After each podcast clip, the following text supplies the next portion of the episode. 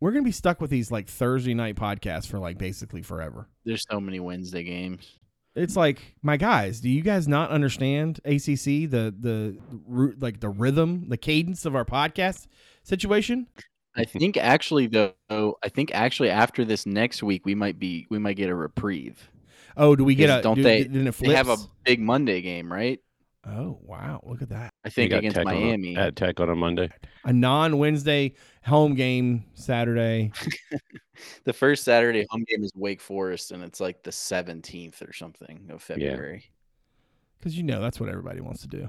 Watch Wake put up 100 points.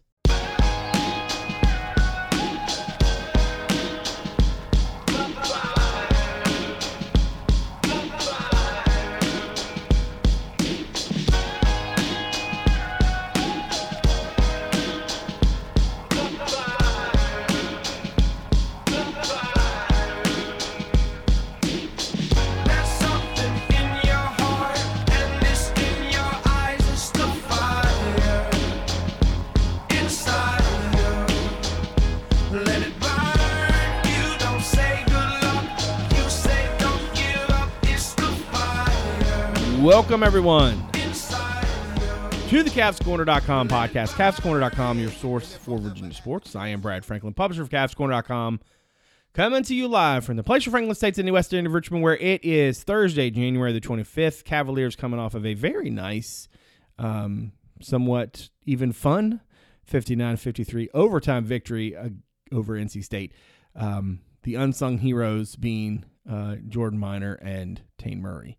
Um, though I don't want to like discount um, what everybody else did, um, but you know what they did was was really random. Well, not random in the sense of this game, but random in the you know the larger sort of thing, which we're gonna no doubt talk about. Uh, before we get started, let's go around and introduce everybody for the first time in a couple weeks. Uh, board moderator du jour himself in Fishersville, David Spence's on the show. How's it going, my friend?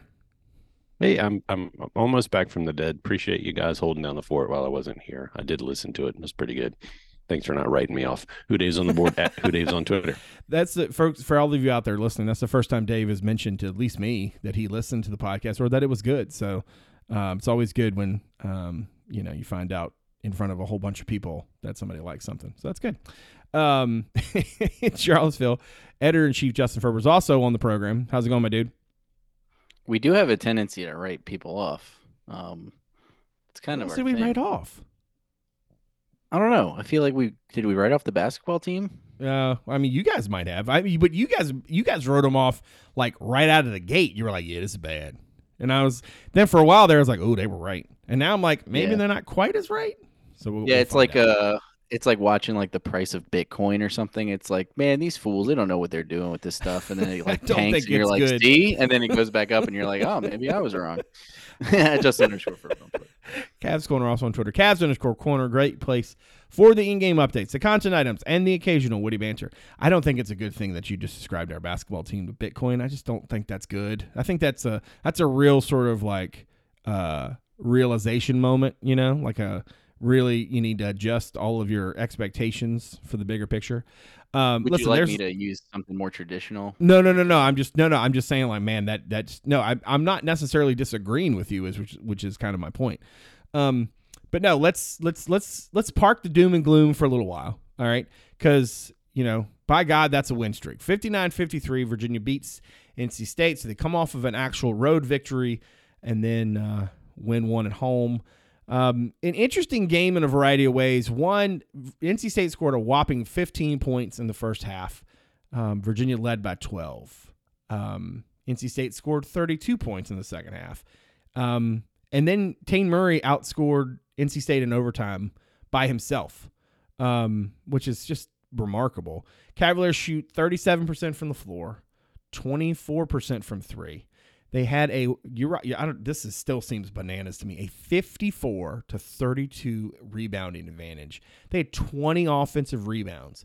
They only had 10 second chance points, which seems not great. Um, but they got uh, you know, a decent contribution off the bench. Obviously, Murray um, had a really nice um, you know, um, stretch there. Buchanan had a nice, gave him a nice lift, as Tony said after.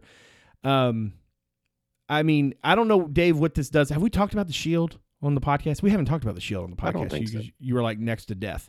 Um, maybe in your before you get into kind of give me your, your thoughts on last night and kind of where things are.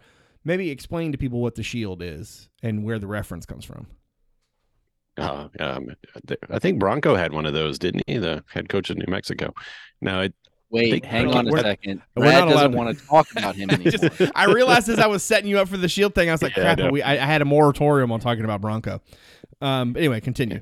but but a former UVA head coach had a had I- I a shield we used, and Virginia did pretty well when he hit coach. the numbers. Um, and I I can't remember. It was a few weeks ago, wasn't it? Brad kind of mentioned what Yeah. would the shield be for basketball, and It was before it was around and put before it the NC State and- game, right? Wasn't it that day Think- that we came up with That that, and was they a- just obliterated it it? something like that. I can't keep track It of was time. a I was bed Saturday because we days. were we were all texting about it, and then it was like boom. So yeah, it was like two weeks. Yeah, but I mean it's pretty simple. It um prior to last night's game, if Virginia didn't do three of four things, and the four things are shoot forty percent from the field, make four threes, uh, block four shots, or get seven steals, they hadn't won a game all year prior to yesterday. Um, If they hadn't done So- three, yeah, if they hadn't done three of the four. If they've done four of the four, their average margin of victory is over 20 points. So um, I guess that speaks to, if you think about it, it kind of speaks to this defense not being a, traditional, like Tony Bennett lockdown defense. They Right. rely more on splashy plays like blocks and steals, disruptive plays. Um, and then they're, they have to shoot well to win, you know, um, which the four three seems kind of low, but the percentage they shoot so does forty percent from the field. Huh? yeah, as, as That's like does, high school basketball, They didn't get it last night. right? Nope. Yeah, that's Yeah, like they- it's like if they are competent, they win. Yeah, I think last night they had exactly four made threes, and they were at thirty four percent or something. Thirty four. they yeah, were at four. just said it, They were at forgot. four three three. They were at four. To, they were four of seventeen from deep, and they were at twenty four percent as a team. Yeah, I think what broke the shield last night, their first win with only two of the four was plus twenty two Steals. on the rebounds. Yeah, Yeah, yeah. Um, and they they were they also not only had four steals. Um, but yeah, but part of this is because and and we're going to get into this in a second, but it's kind of bonkers to me to see Virginia win a game where they have 15 turnovers. I mean, that is like if you think What were about they it at the from free throw line? Like at the free throw line, they were uh, seven of 13, so 54 percent. yeah, and I think they were four for nine, like in overtime, and then they made some at the end. Overtime, they were Yeah. five of nine, so they were 55.6. Yeah, because Taine made his basically. because at they the made end. his. Yeah. Yeah, no, yeah it's, he scored it's six insane. points in a game.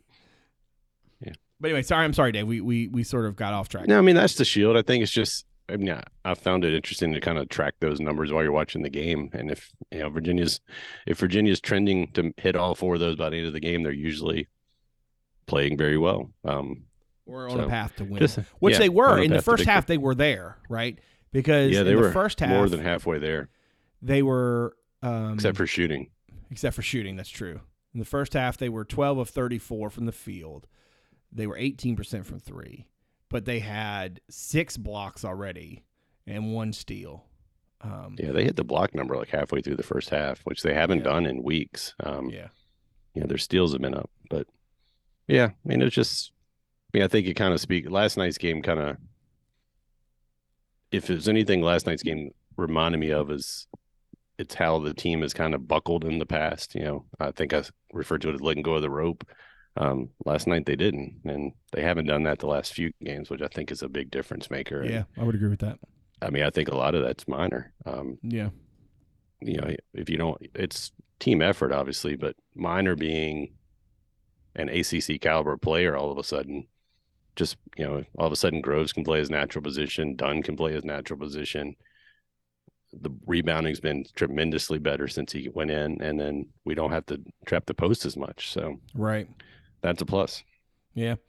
So you you said something a second ago that essentially that in a in a weird way the that this game in terms of the number and we're we're going to keep calling it the shield just cuz we think it's funny but it it is a nice little uh way to refer to it I guess but it broke the shield in the sense of like this is a game that was in you know I think I tweeted something like this like this was a bizarro game in a variety of ways UVA is going to hold an opponent to 53 points and yet still have 15 turnovers. Like those kind of turnover numbers are typically when UVA's like when the defense is just is is essentially unable to, to keep up because the efficiency is so out of whack. But 54 rebounds will do that for you, right? It's also so weird to me to see UVA dominate a team on the glass and yet only have a 34 to 30 advantage at points in the paint. Like usually those two things are somewhat related, right? You you kill them on the glass, you're you're killing them in the paint. And and since, you know, this little bit of a renaissance, right? Um, I guess what was it? The last NC State game, right, was the last time that that Minor has not started. He started in Wake in, in Winston Salem. We saw how that went. He started um, against Tech.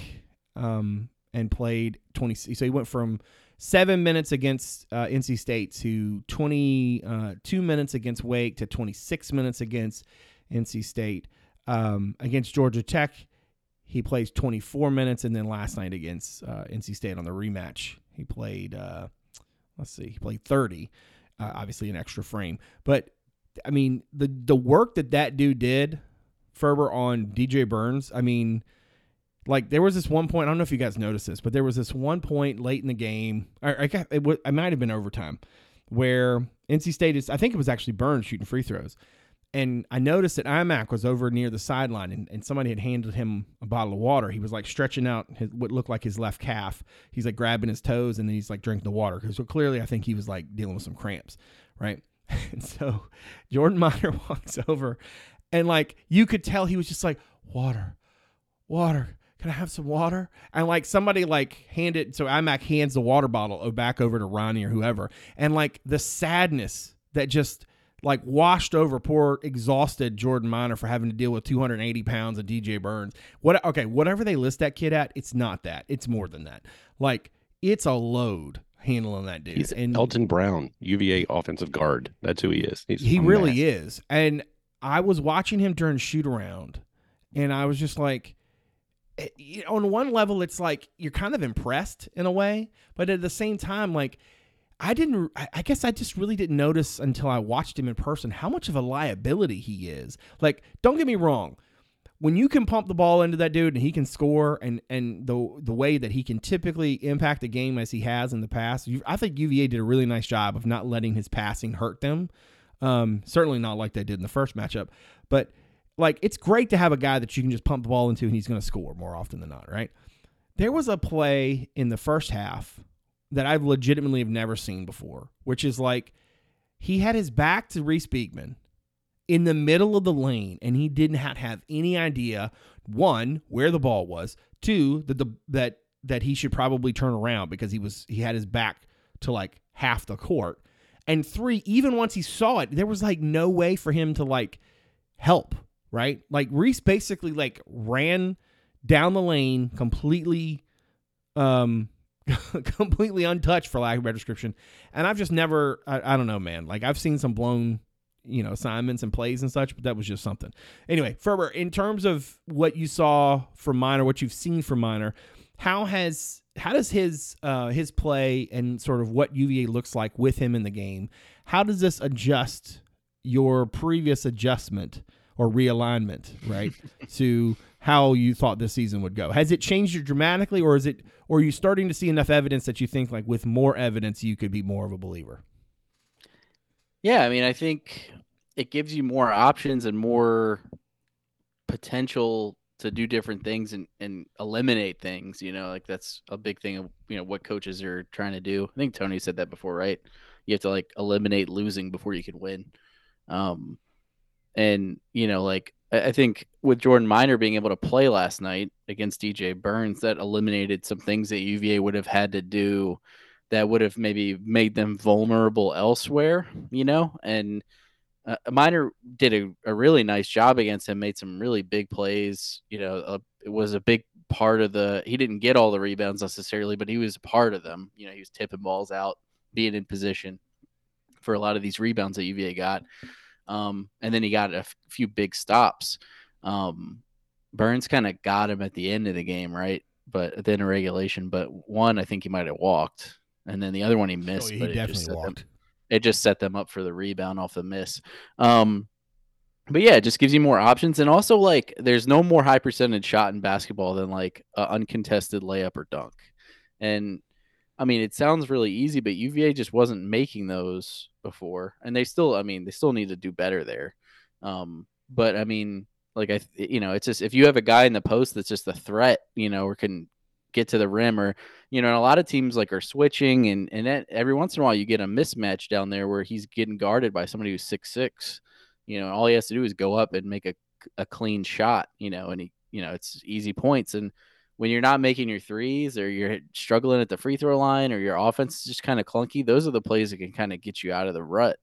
Um, in addition to just like a timely made three or whatever. So it just gives them more options. And, and like I said, kind of allows them to maybe not have to be exposed as much. Um, and I also think like I don't know that the two things are necessarily connected, but I think Buchanan has also been better lately. Um, it does feel like and, that since Minor has, has like fit into one role, Buchanan's been able to fit in a different role. And yeah, he just seems more like he's sure of himself and not Yeah, he- like yeah, you know he's not like he, his eyes aren't as wide. Um, and he's been making his layups and stuff. And what they need from him is just dramatically different now. Without. Minor, you kind of need Buchanan to be somebody he's just not ready to be yet. And now with Minor doing what he's done, Buchanan can sort of fall back to be the guy he's supposed to be right now. And, and he you can seems play to really him fit against that. backups. Right, Yeah. yeah. I mean, you can when when other teams sub their bigs, you can bring in Right. Buchanan, and then he's not out of his element. Um, Right. You get the And- you get the PJ the fake PJ Halls, uh, and and Buchanan can and I thought Buchanan like Tony even said to give him a nice lift last night. Um, you know he played 14 minutes and he had to. Um, and there was that stretch in the second half where Burns didn't play at all. Um, which yeah, and I think that's the thing with Burns is like he is like a completely different player than everybody else, but like you can't play him more than what like I mean I, I don't know what he plays per game, but like he feels like a 23 minute a game Yeah, kind he of played guy. 27 last night, which you you you know With you have to- overtime. yeah, with Yeah. overtime. Yeah. Did you guys see Yeah. Kevin after the game say essentially that like Burns gets officiated differently? Did you guys see this? I mean, I'm sure there's some truth in that. Well, what Um, he, so what Kevin is trying to say is that like refs tag Burns for fouls because he's so much bigger, and I wanted to be like, my guy, you're right, but not in the way you think. Like refs let him do a lot more. Yeah, I think he also gets away with stuff. he gets away with a lot. Um, now I, you know, I understand if he was getting hacked like crazy, and you're like, oh, you're not calling fouls on because that happened to Shaq, right?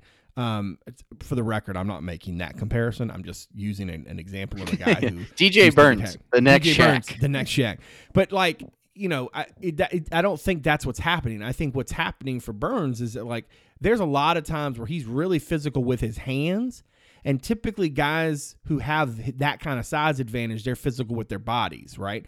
He certainly he certainly does use his body as a um, as a as a part of his kind of toolkit, um, but a lot of times he's using um, sort of the the the the stationary base that is him, right? And his hands, he's just like pushing dudes. Um, Yeah. And there were a handful of times last night where I mean, he's just like, you know, he's just kind of pushing guys in places where you're like, you know, other bigs are not getting the benefit of the doubt on those non calls. I'm just sorry. I mean, no offense, no no disrespect, Kevin. Appreciate your hustle, but like, no, that's not the way this works. He also Um, doesn't. He doesn't score like a big. You know, he, he No, he shoots fadeaways and hook shots. Like you're not Yeah. getting many fouls called on those. Right. Yeah, I yeah. He doesn't like have a he doesn't have like a traditional post up game that he uses a lot. I mean, he does have that, but he doesn't. Right. That's not how he scores a His post up game is more about creating space for himself as opposed to To getting to the basket. Yeah, You know? exactly. Um, but I thought Minor just did a fantastic job on the kid. Um, and I thought that was like textbook, like, oh, this is the thing they were missing. Now, I'm not ready to say that like UVA should never try to go with an unconventional lineup again, but I do think for this specific team, uh, those aspirations were misplaced, right? Um, the idea that you were going to have like a stretch, this and that, like that's not to say that there aren't places for those uh, kind of contributions, and certainly, um, you know, there were there are going to be moments where they need Groves to to kind of be the big on the floor and such and such, but like everything just seems to work better now that Minor is playing consistently. I mean, props to him. I, I mentioned this on Twitter too, but like, I just don't. I, I don't think I can, can think of a single guy who comes close to the sort of 180 that he's done in the short amount of time he has. Because I mean, if we're being real honest about it, right? Like there were times early in the season where you were I mean a lot of us I think were super confused as to how like what UVA was expecting him to be, like how you know, and it just he looked completely like a fish out of water, and not just in terms of fit. I'm talking about all the way around. I mean, he did not look like a guy who had you know kind of had the bona fides that this kid had. In, He couldn't before he portal. He couldn't catch. he, you know, a lot of times he was just kind of stumbling all over the place. He just looked completely discombobulated. And then now you put him in, and not he's. I mean, I'm not saying he's like you know Tyler Hansbrough 2.0 or anything, um, but he's he he's doing the things that Virginia needs him to do, and that execution level alone is enough to change. I think the trajectory for this team. Uh, Dave, I asked Ferber this question about you know sort of does Minor kind of change things for him in terms of the realignment. Do you need to see more from him? Like, do you need to see him reel off more wins? Do you see need to see him play more minutes, or do you think what with what you've seen thus far that he changes things for them, like in terms Yeah, of their think- outlook? I mean, I think after four games, you, know, three and one, he's played four games. He's scored 46 or, you know, he's averaging double digits um, in ACC play. It's not like we're 20 games into the season. I think, you know, he's played what basically half of our ACC games and we've won all but one that he started. So I think I've seen enough that he's progressed enough. Um, you know, he's not he's not going to score double digits every game. If he does, I feel a lot better about this team. But the fact that he's shown the ability to do it so far, um, I just think it gives Virginia more, you know, more lineup flexibility. And they've already played, you know, and then think about who he shut down. You know, Kid for Tech is was came in on the heater and Minor shut him down. Um, obviously Burns last night got some, but you know, he got him against I thought what Burns Burns did last night was a lot better than what he did to us at NC State, where you know he hurt us by hitting open open guys for three a lot more. So Mm-hmm. yeah, I mean at this point, I mean he might take a turn because there's a lot of season left, but I feel pretty confident. I feel a lot better about the five spot than I did two weeks ago. Um, Mm, fair. and you know, again, I think him just being, even if he's kind of what he what has been the last four games, I think that makes Virginia a much better team. I still don't know if that makes Virginia good enough to get into the NCAA tournament or to make a run, um, but it certainly puts them on a different rung than they were before. Um, you know, they still got other stuff they have to figure. They've they've got to shoot more consistently from three. They've got to figure out that three spot. Um, whether it's by committee or whatever. Um, but you know, any any problem you solve during the season, you know, where you can concentrate on the next one is a positive. Yeah. Um, I, I, I- real quick, I just this is random, but I just thought of it. I was like, I really appreciate that. Um, I have not seen a bunch of punny headlines with minor or major. You know, um, nobody last night Are was you like, happy because you're about to make a bunch? no, I.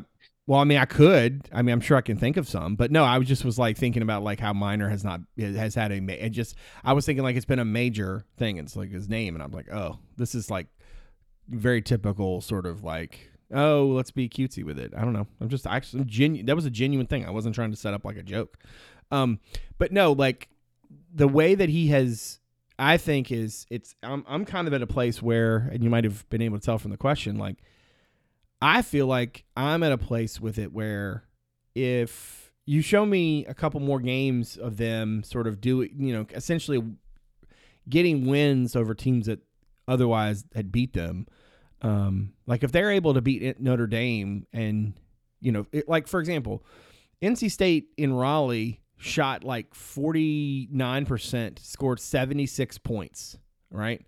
NC State in Charlottesville shot 35 points, scored 53 points. So, so 35% scored 53 points.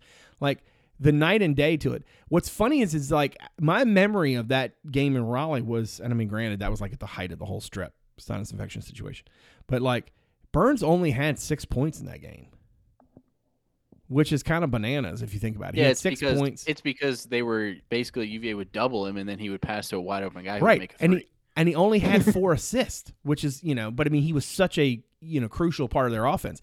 There was a time in that first half last night, which I think the big reason they, they only scored 15 points is because they had no idea what to do when they couldn't Yeah. do the thing that they could do, right? They had a long stretch where they were like totally lost. They didn't like. score. They didn't have a field goal for the last 634 of the first half.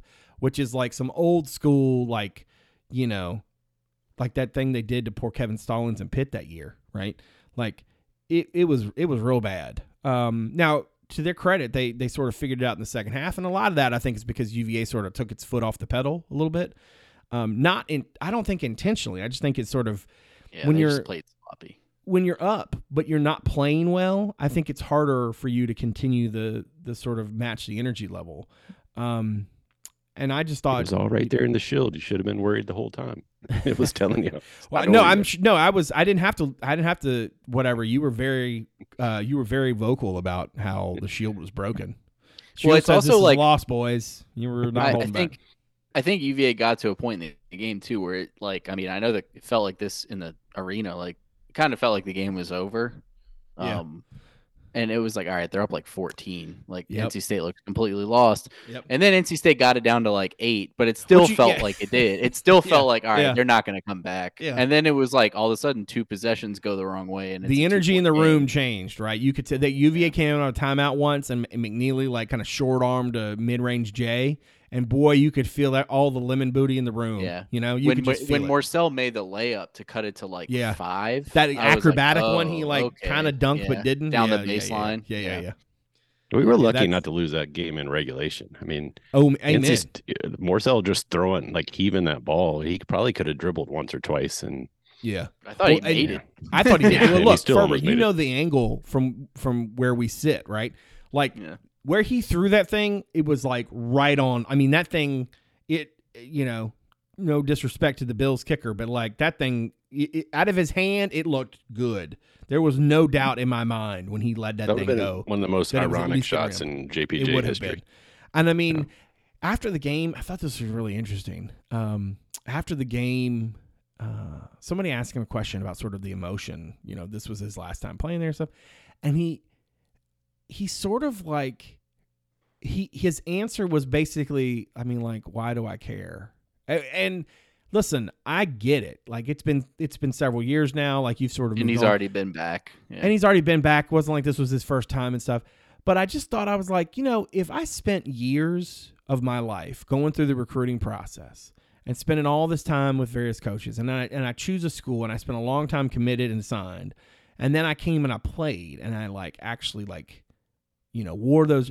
I'm not saying that it wouldn't that it would mean everything to me, but I do think it would mean something. You know, like I- understand the whole transfer portal is sort of an identity um, of just this era of, of basketball and, and, and at the college level. And, um, you know, the pros have been moving teams forever, right? But like, it just was interesting, like how nonchalant he was about it. Um, which made me wonder, like when the when the fans are sort of booing him, which I get, you know, the fans are fans, and it was way do. worse last year I Yeah, it was. game. Um, I just, you know, was it just I don't know, it was kind of funny. But it, you know, I just thought in that second half, like, you know, they were they were clearly trying to do everything they could to respect the shield. You know what I mean? They were they were like, oh, the shield says this this game's gonna be this game's is ours. We should go win it now.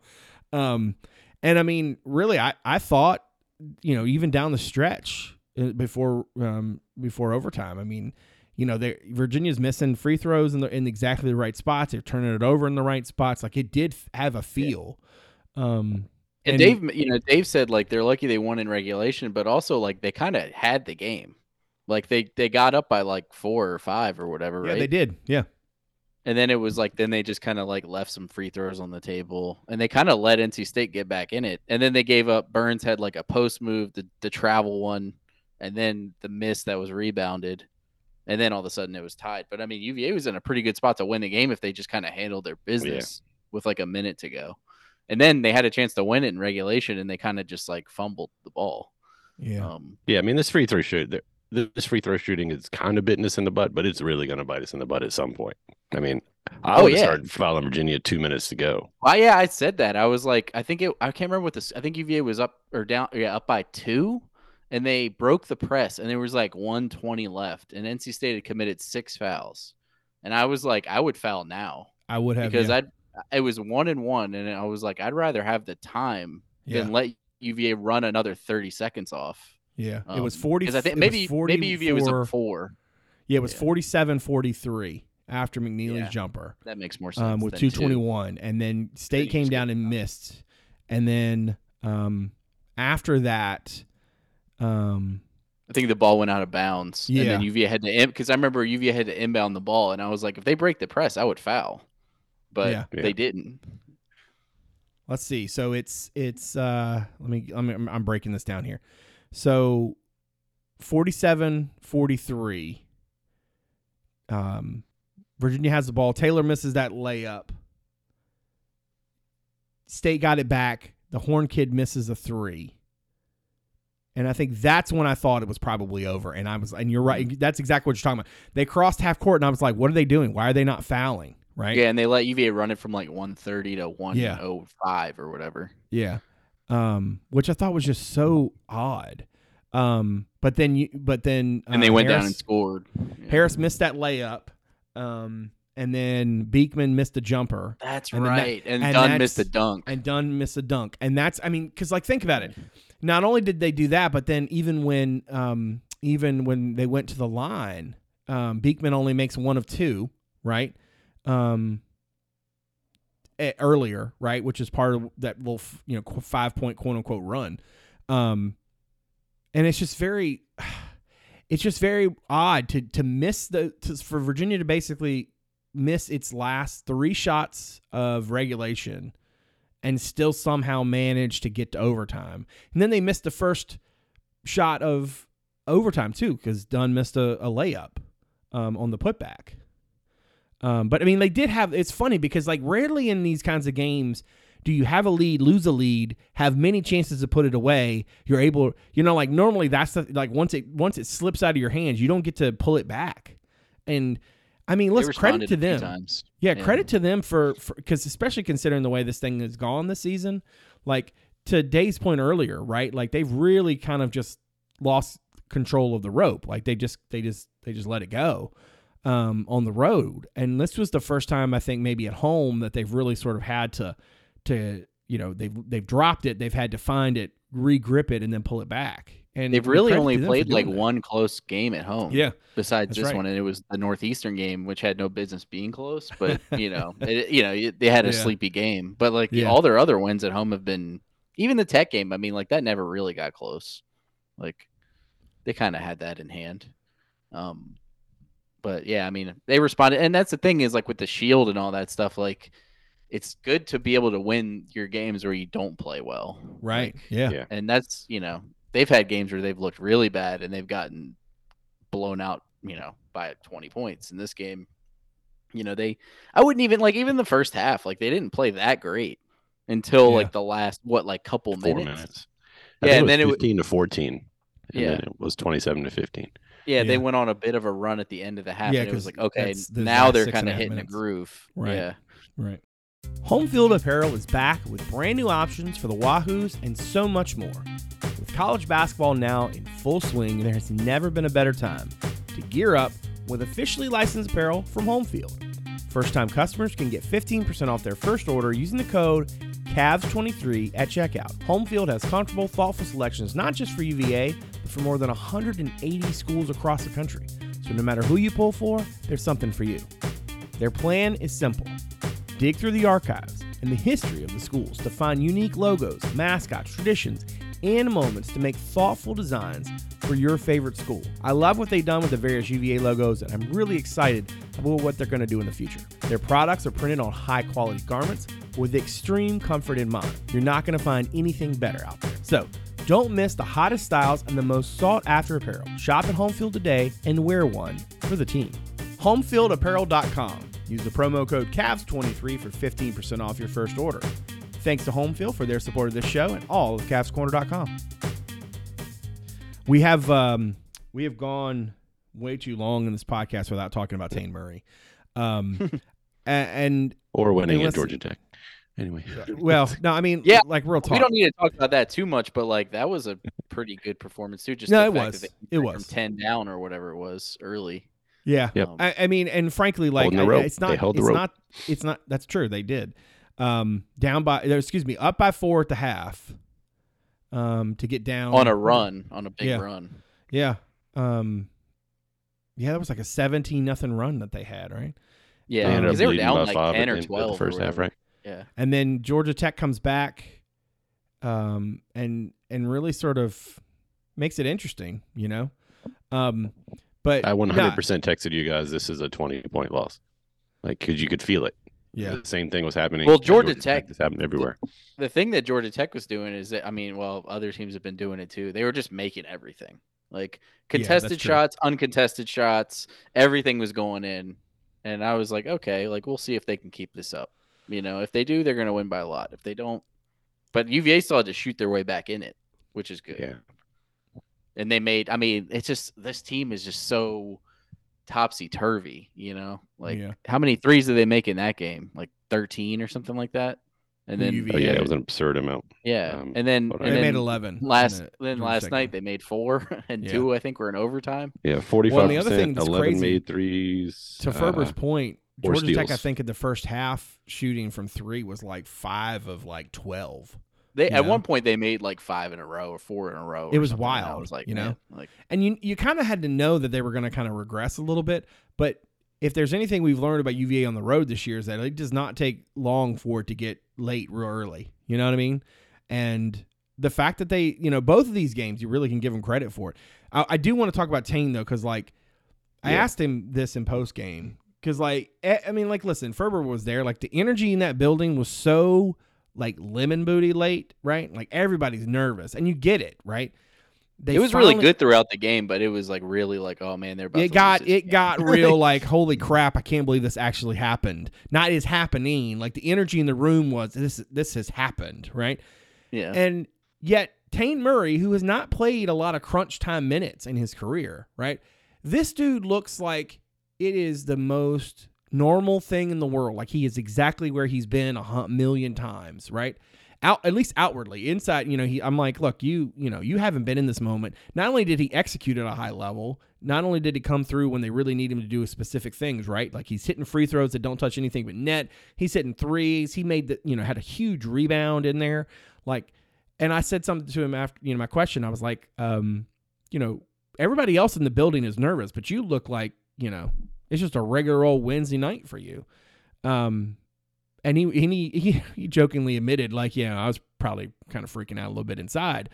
Um but i just thought that his his ability to sort of just focus on whatever he was being tasked to do and just do it like i think a lot of us myself included have been sort of frustrated with the number of times that tony has gone to Taine in various situations and been like why, why now? Right? Like and there certainly is a large contingent of the fan base who would love to see those minutes go elsewhere right but man, he was exactly what the doctor ordered last night. Um, and I, I'm not saying that I like think that he'll move into the starting five, um, take Rohde's spot or whatever, whatever. But Rohde played 12 minutes last night and started, right?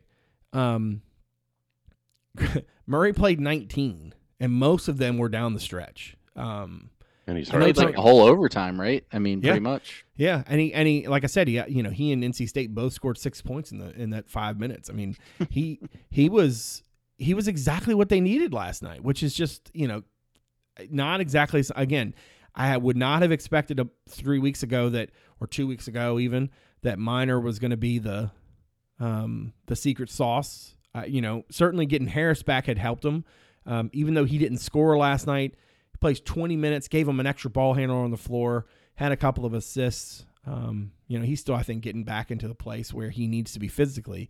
Um, and we, we talked a lot about Minor, but man, Murray was kind of indispensable last night, right? Like if, if he's not he's not out on the floor making the plays he made on very on, you know on both ends, I, I just don't think they win that game. I don't think that it's even like close. Um, you know, I, I, I don't think that that overtime goes nearly the way it did um, if he's not out there, and I think that's that's kind of remarkable if you think about it. What do you think, Dave?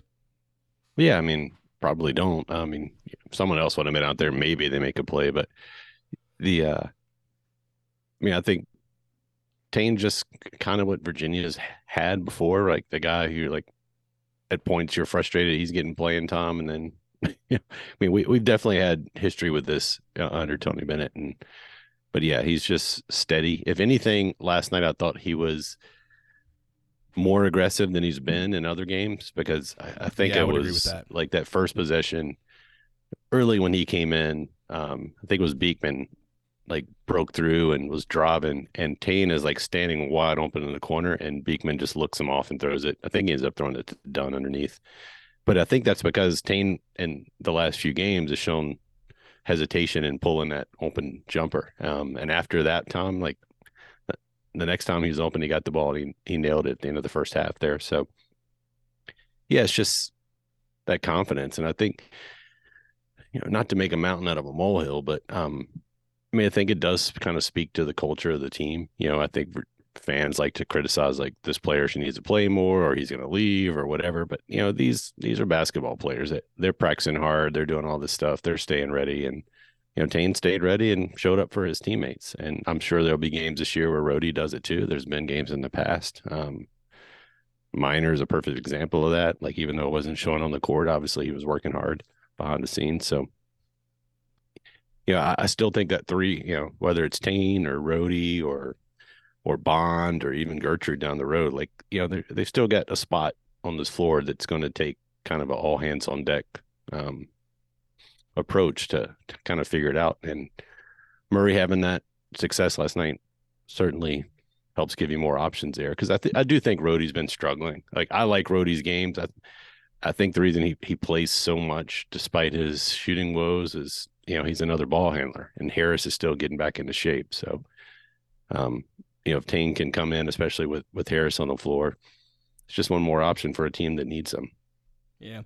I think the thing, Ferber, that I am sort of most impressed by with Taine is not so even just the um the the way that he has been able to uh, the way he was able to last night, you know, come in and, and be basically look like he's been there before, even though he personally hasn't.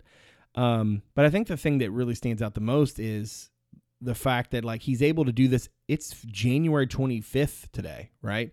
Like we're not talking about he did this in November or December, right? Like this is the the the full heart of the season, and you haven't been the guy, you know, to do it at this stage. It's one thing to do it at all, to come out of the blue and make the contributions that he made, right? To do it this way, um, and you know, from a playing time perspective, he's not gotten anything like what I would say is like, sig- you know, significantly consistent, right?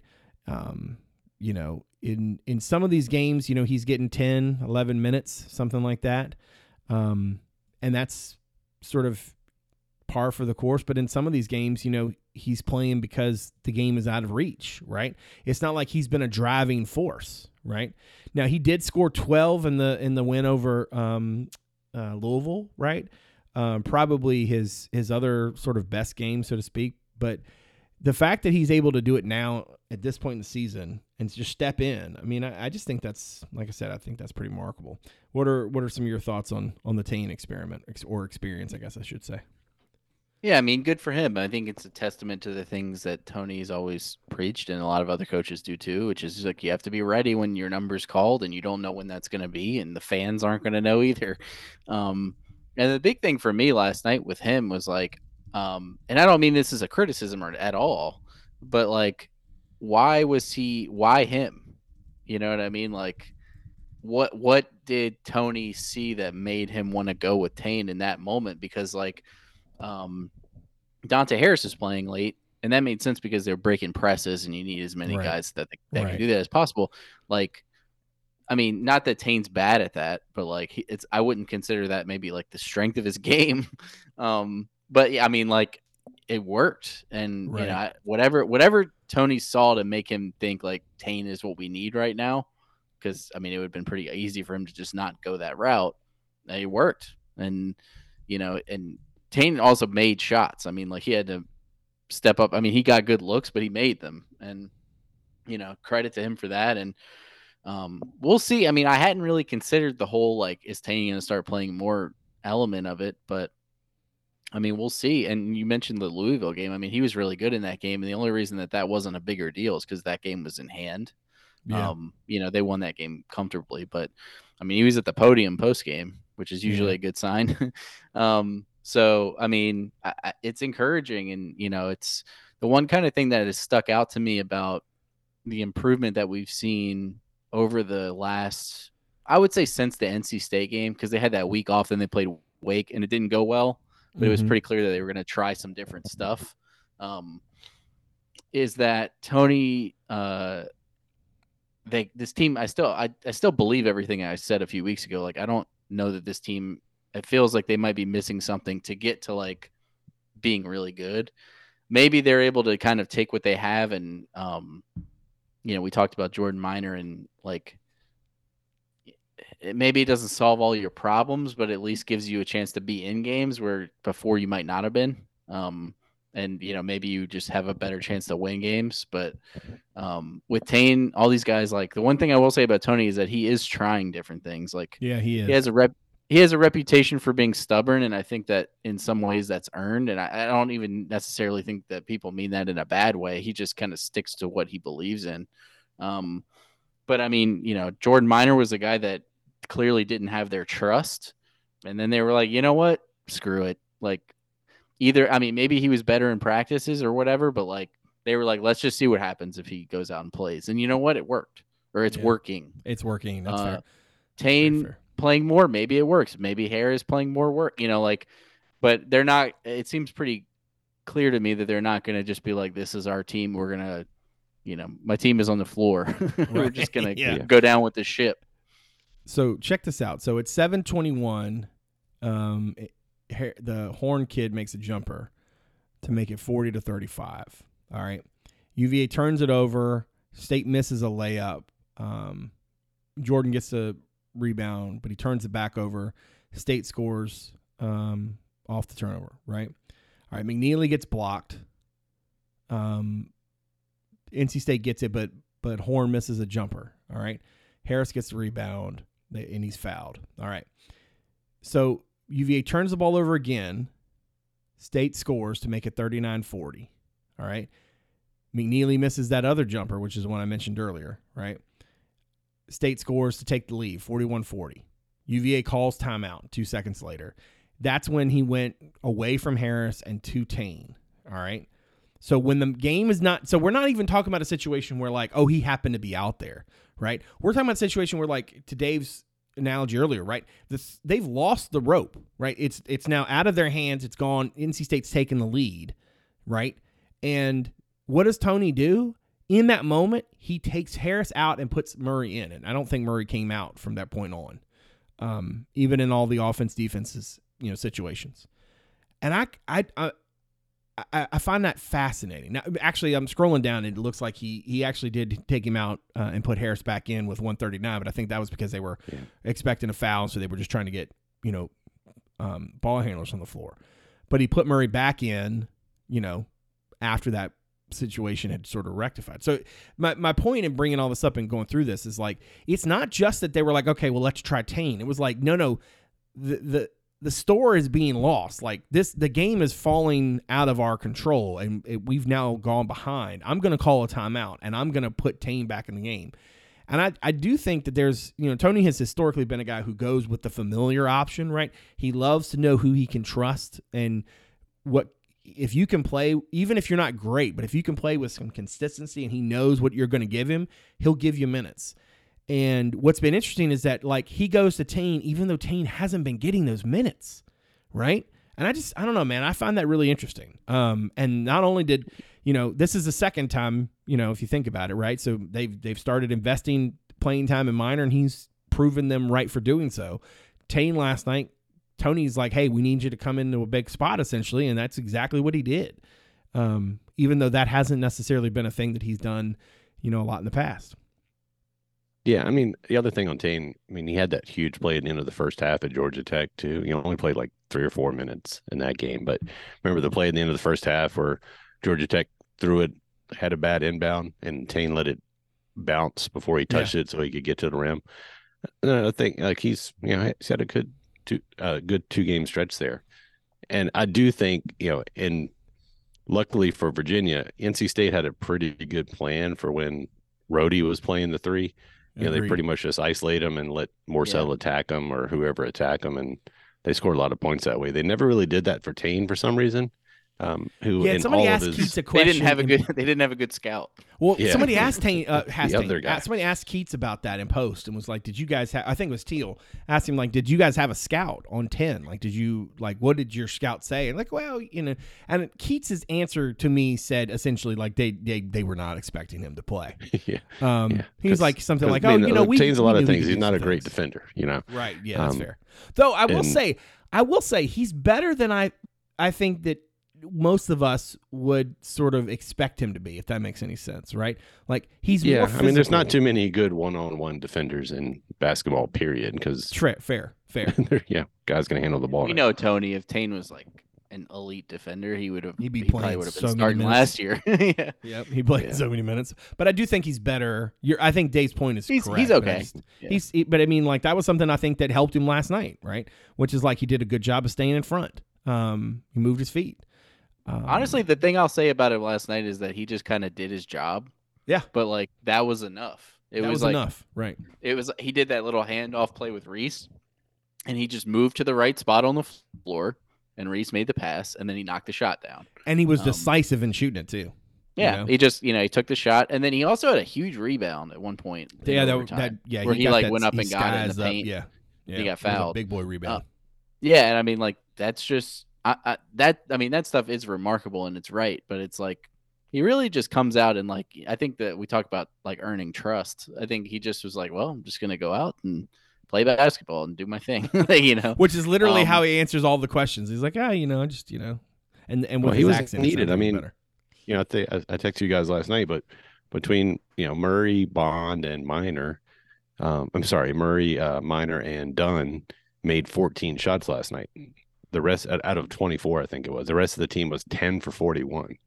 Um, someone had to make shots. I mean, the the reason that game was close is Virginia didn't get much out of the starters other than Minor and Dunn. You know, um, yeah, you know, Reece was, had a decent game. nine McKneely had an okay game, Yeah. but not enough to win. You know, Which is a good So- point. We should let's let's finish this out this way. Um, you know, we've we've kind of you know I think we've we've been fair, but you know, a little at times a little hard on Ryan Dunn, and certainly because of the um the uh sort of hoopla surrounding him, right? The the hype and such.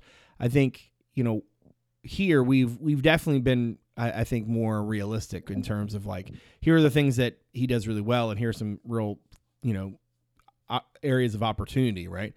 I thought last night was the first time he looked like he not only was he ready to sort of take over a game, but he knew what he needed to do, right? Now, again, he only goes. I mean, I, I mean, I understand this is somewhat relative, but he's got 13 points, which is you know not like a huge number. He didn't go like for 25, but he did have 12 rebounds, four of them offensive. Um, he was a big reason, I think, why Virginia had such a um, you know a, a sizable advantage on the glass. You know, he put he had six blocks, he had an assist.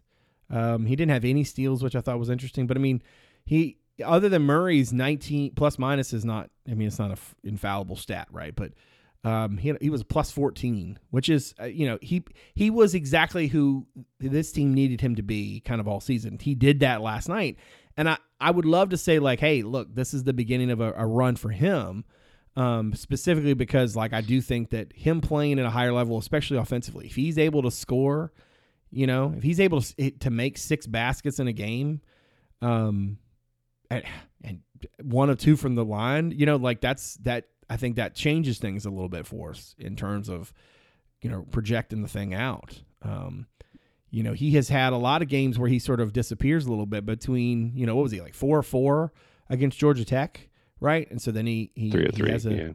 he has a nice night of um No, he was four Um, four. You're right. Sorry. he has a has a nice night against uh state, you know. Um I just think that that st- again goes back to consistency. Like it doesn't I'm not going to say it doesn't matter at all, but it certainly is more than, you know, being able to hit a bunch of highs, it's to be able to play to some level consistently. That really is what Tony's looking for. Because the more consistent, you know, Minor plays, the more that helps uh, Blake and the more consistent they're both together, the more you know the, he's able to sort of pick and choose and it works better right? Um you know murray getting minutes or not you know we'll see how that plays out. Minor is i think is there to stay. Um, Harris, I think you're you're going to continue to play him situationally, and you know his minutes will go up and down depending on what the matchups are. But Dunn being able to play at a high level and especially being able to finish around the basket, like though that in concert with some other things, I mean, I do think you know gives them a much better outlook. Um, you know, if he's able to do that with some consistency, which we'd obviously have to wait and see. Um, Dave, let's go to you. So give me give me some thoughts on on Dunn, not just last night, but just kind of where you feel like things are with him in general. Look, I mean, his offensive game's still a work in progress. I do think he may have had his single best non-dunk offensive play as a Hoo last night with that kind of Michael Jordan esque uh, Yeah. fa- fall away. And then Um, talking smack. Dave hates it when they talk smack. hates- Only when the other hates- people do. Yeah. Um, he doesn't care. He doesn't care if we do it, but if he really hates it when the other teams do it. but but I think offensively, like, it's a small sample size, but I do think he's benefiting a lot from having Minor on the floor because, um, you know, Minor's a better screen setter, which gets other guys open, which means Dunn's got more room to cut on the backside, and he's been doing it. And when he's he had a drive last night from beyond the three point line for a layup early in the game, which he doesn't do very often. Um, Yeah. look, he's still a work in progress on that side of the ball. But you know, if you just look, I think Wake was the first. He didn't have a great game against Wake. You know, Minor's first start, but Dunn went three for four against Tech, and he also had seven boards, one block, and only one turnover against Georgia Tech. He was four for four, 10 rebounds, um, two assists, three blocks, and then last night, obviously, six for nine with uh 12 boards and six blocks. So he's something's working. Yeah. You know, he, he had a decent game against Louisville in the ACC. Otherwise, he's been kind of up, you know, hadn't played very well right. in ACC play. So, look, I- just think he he has to be confident in what he does and understand his role. His energy is important. You know, it, that's something. I mean, honestly, there was since Harris has come back, I feel like there's more emotion out out on the court, whether that's coached or natural doesn't matter to me because that's something we didn't see early in the year. Um, it does crack me up how much it seems to Tony spends so much time trying to rein Dunn in when I think that's what this team needs. So I, I kind of Um, agree with you. Yeah. I agree yeah. with you. I, I don't I can't hear what Dunn's saying, and I, I know Tony doesn't want to go too far, but um, yeah, it, it's important, and I think he's you know the the beneficiary of being able to play the forward and not having to worry. You know, now he's got a five he can trust, so he can Right. stick to his man and help and help elsewhere, and Yeah. it, it's working. All right, Ferber, take us home. Give me some some final thoughts on Dunn and the bigger picture here. Yeah, I mean, I think it kind of goes back to what I said before about like Minor, and I think Dave made a great point about Minor's influence on Dunn's like the shots that he's getting and things like that. And, Right. and I think just like having Minor out there means that Dunn can kind of be more of who he is than trying to do too many different things and cover up weaknesses and things like that. Um, but yeah, I mean, I think he also had a few big defensive possessions last night. They put him on Morsell at the end of the game Yeah. um, when it was pretty clear that State was trying to get him the ball and get him going. Um, and I believe he did a good job on those. I, I don't remember how all those possessions ended, but I'm pretty sure Morsell either didn't get a shot off or didn't score. Right. Um, and then yeah, like I mean, Dunn's gonna do a lot of his work on the floor on offense, like around the rim. You know, obviously he's gonna make the flash plays, but just you know, getting to the la- uh, getting to the basket, making tough layups. He had a, a good one. I think it was UVA's first points last night. Um, just getting downhill to the rim. yeah.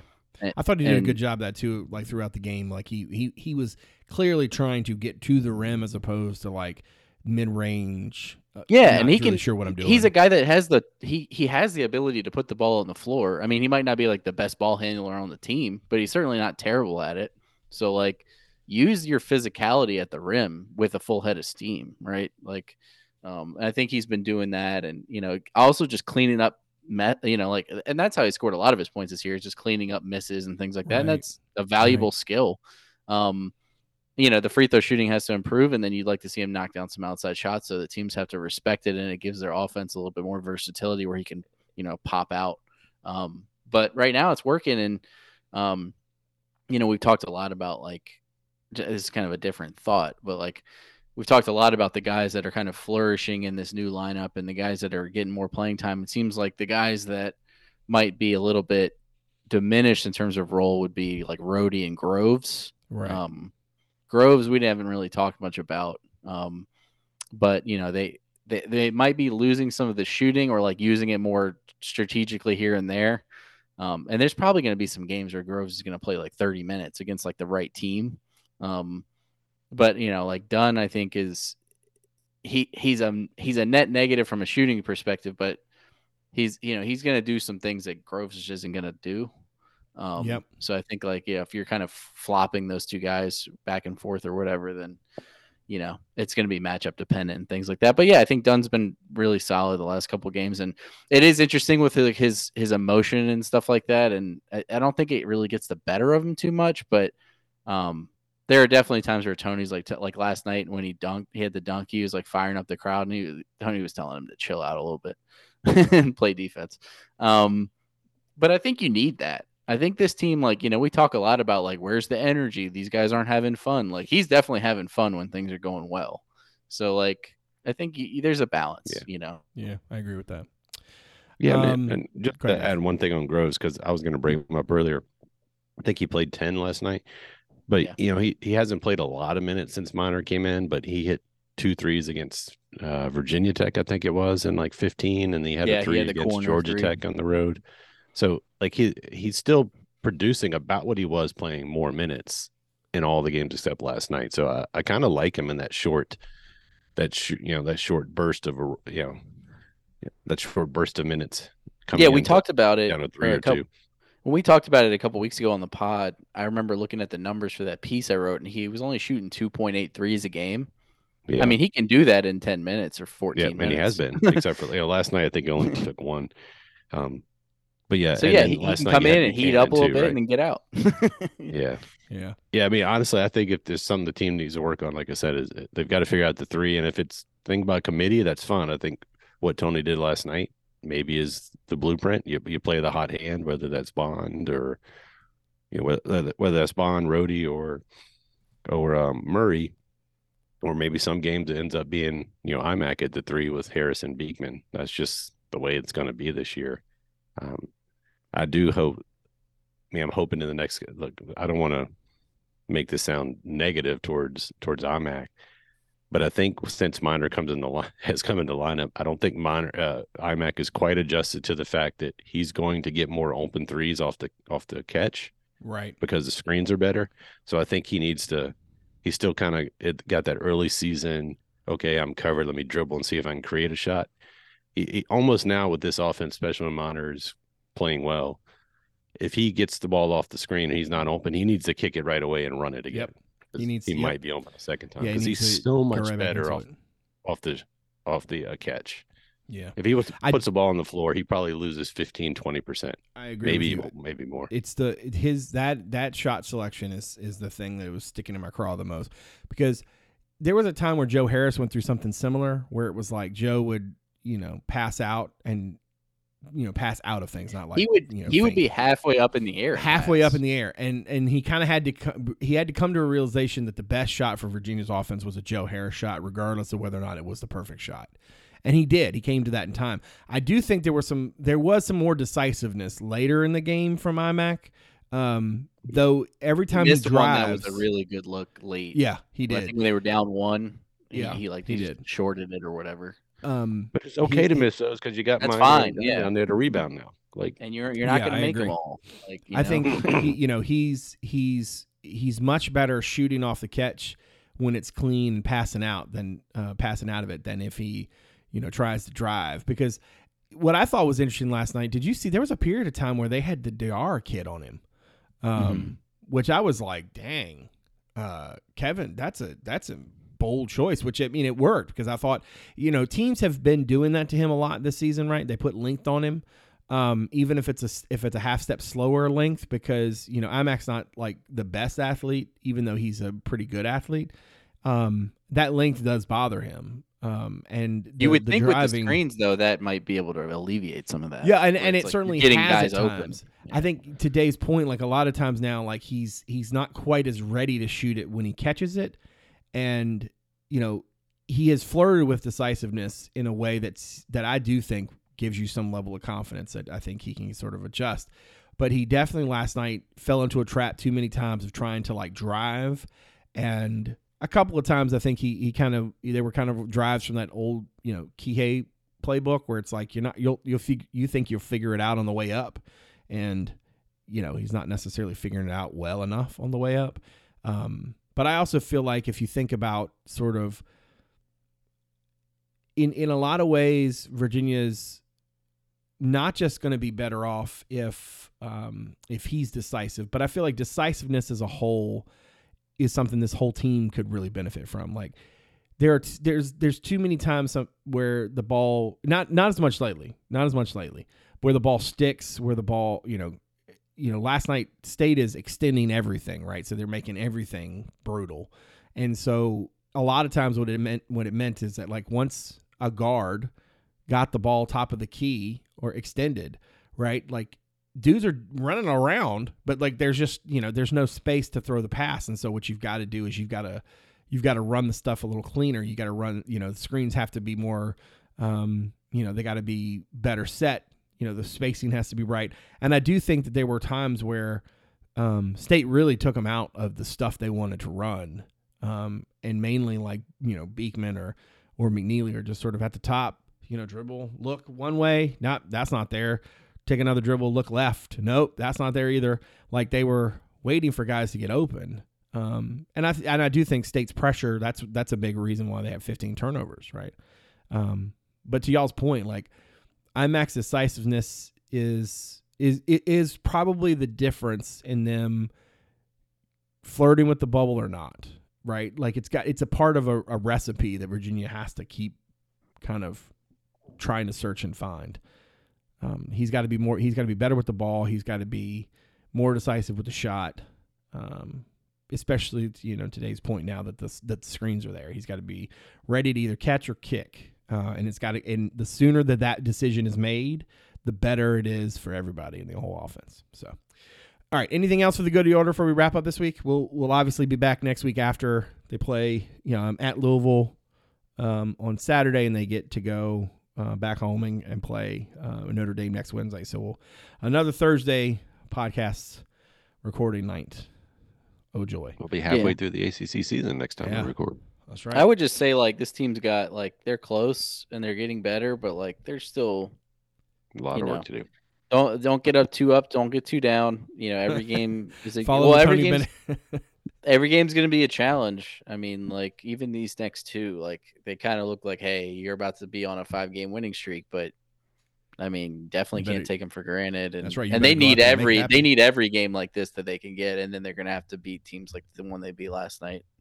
Um, Yeah, to they don't have a lot of uh, great win. You know, I think of what we say or that text I sent you guys earlier is four Quad four ones. quadrant ones left, but a lot of potential Q three Q four losses too. So yeah, you have to win the games. You clean. can't be losing bad games, basically. Like Yep. you know, this team can make the tournament. They don't have to win all those quad one games, but they can make the tournament if they can pick off like a couple of those and then just take care of the teams that they should beat and win their home games. Um, but I mean, you know, it's a challenge and NC State looked really good a week ago and now they've lost their last two. So, you know, it's it's a league league full of I don't want to say mediocre teams, but teams that are all very similar. Yeah, I agree with that. All right. If you're somebody out there who found the podcast through the website, thank you very much for giving us a listen. If you don't mind, look us up on Apple Podcast, Spotify, Overcast, wherever it is that you get your shows. Uh, we'd appreciate it. If you're somebody who's found the pod, has not given us a look at the website yet, check us out, cavscorner.com. Lots of stuff. Um, obviously, game coverage. Dylan will have um, some visitor stuff uh, for this weekend uh, for as well. So give us a look at cavscorner.com. I want to thank all of you out there for supporting the show. And of course, I want to thank Dave and Ferber for being graciously their time as always. I very much appreciate all that they do. So, for David Spence and Justin Ferber, I'm Brad Franklin, publisher of CavsCorner.com. Thanks for coming out. See you soon.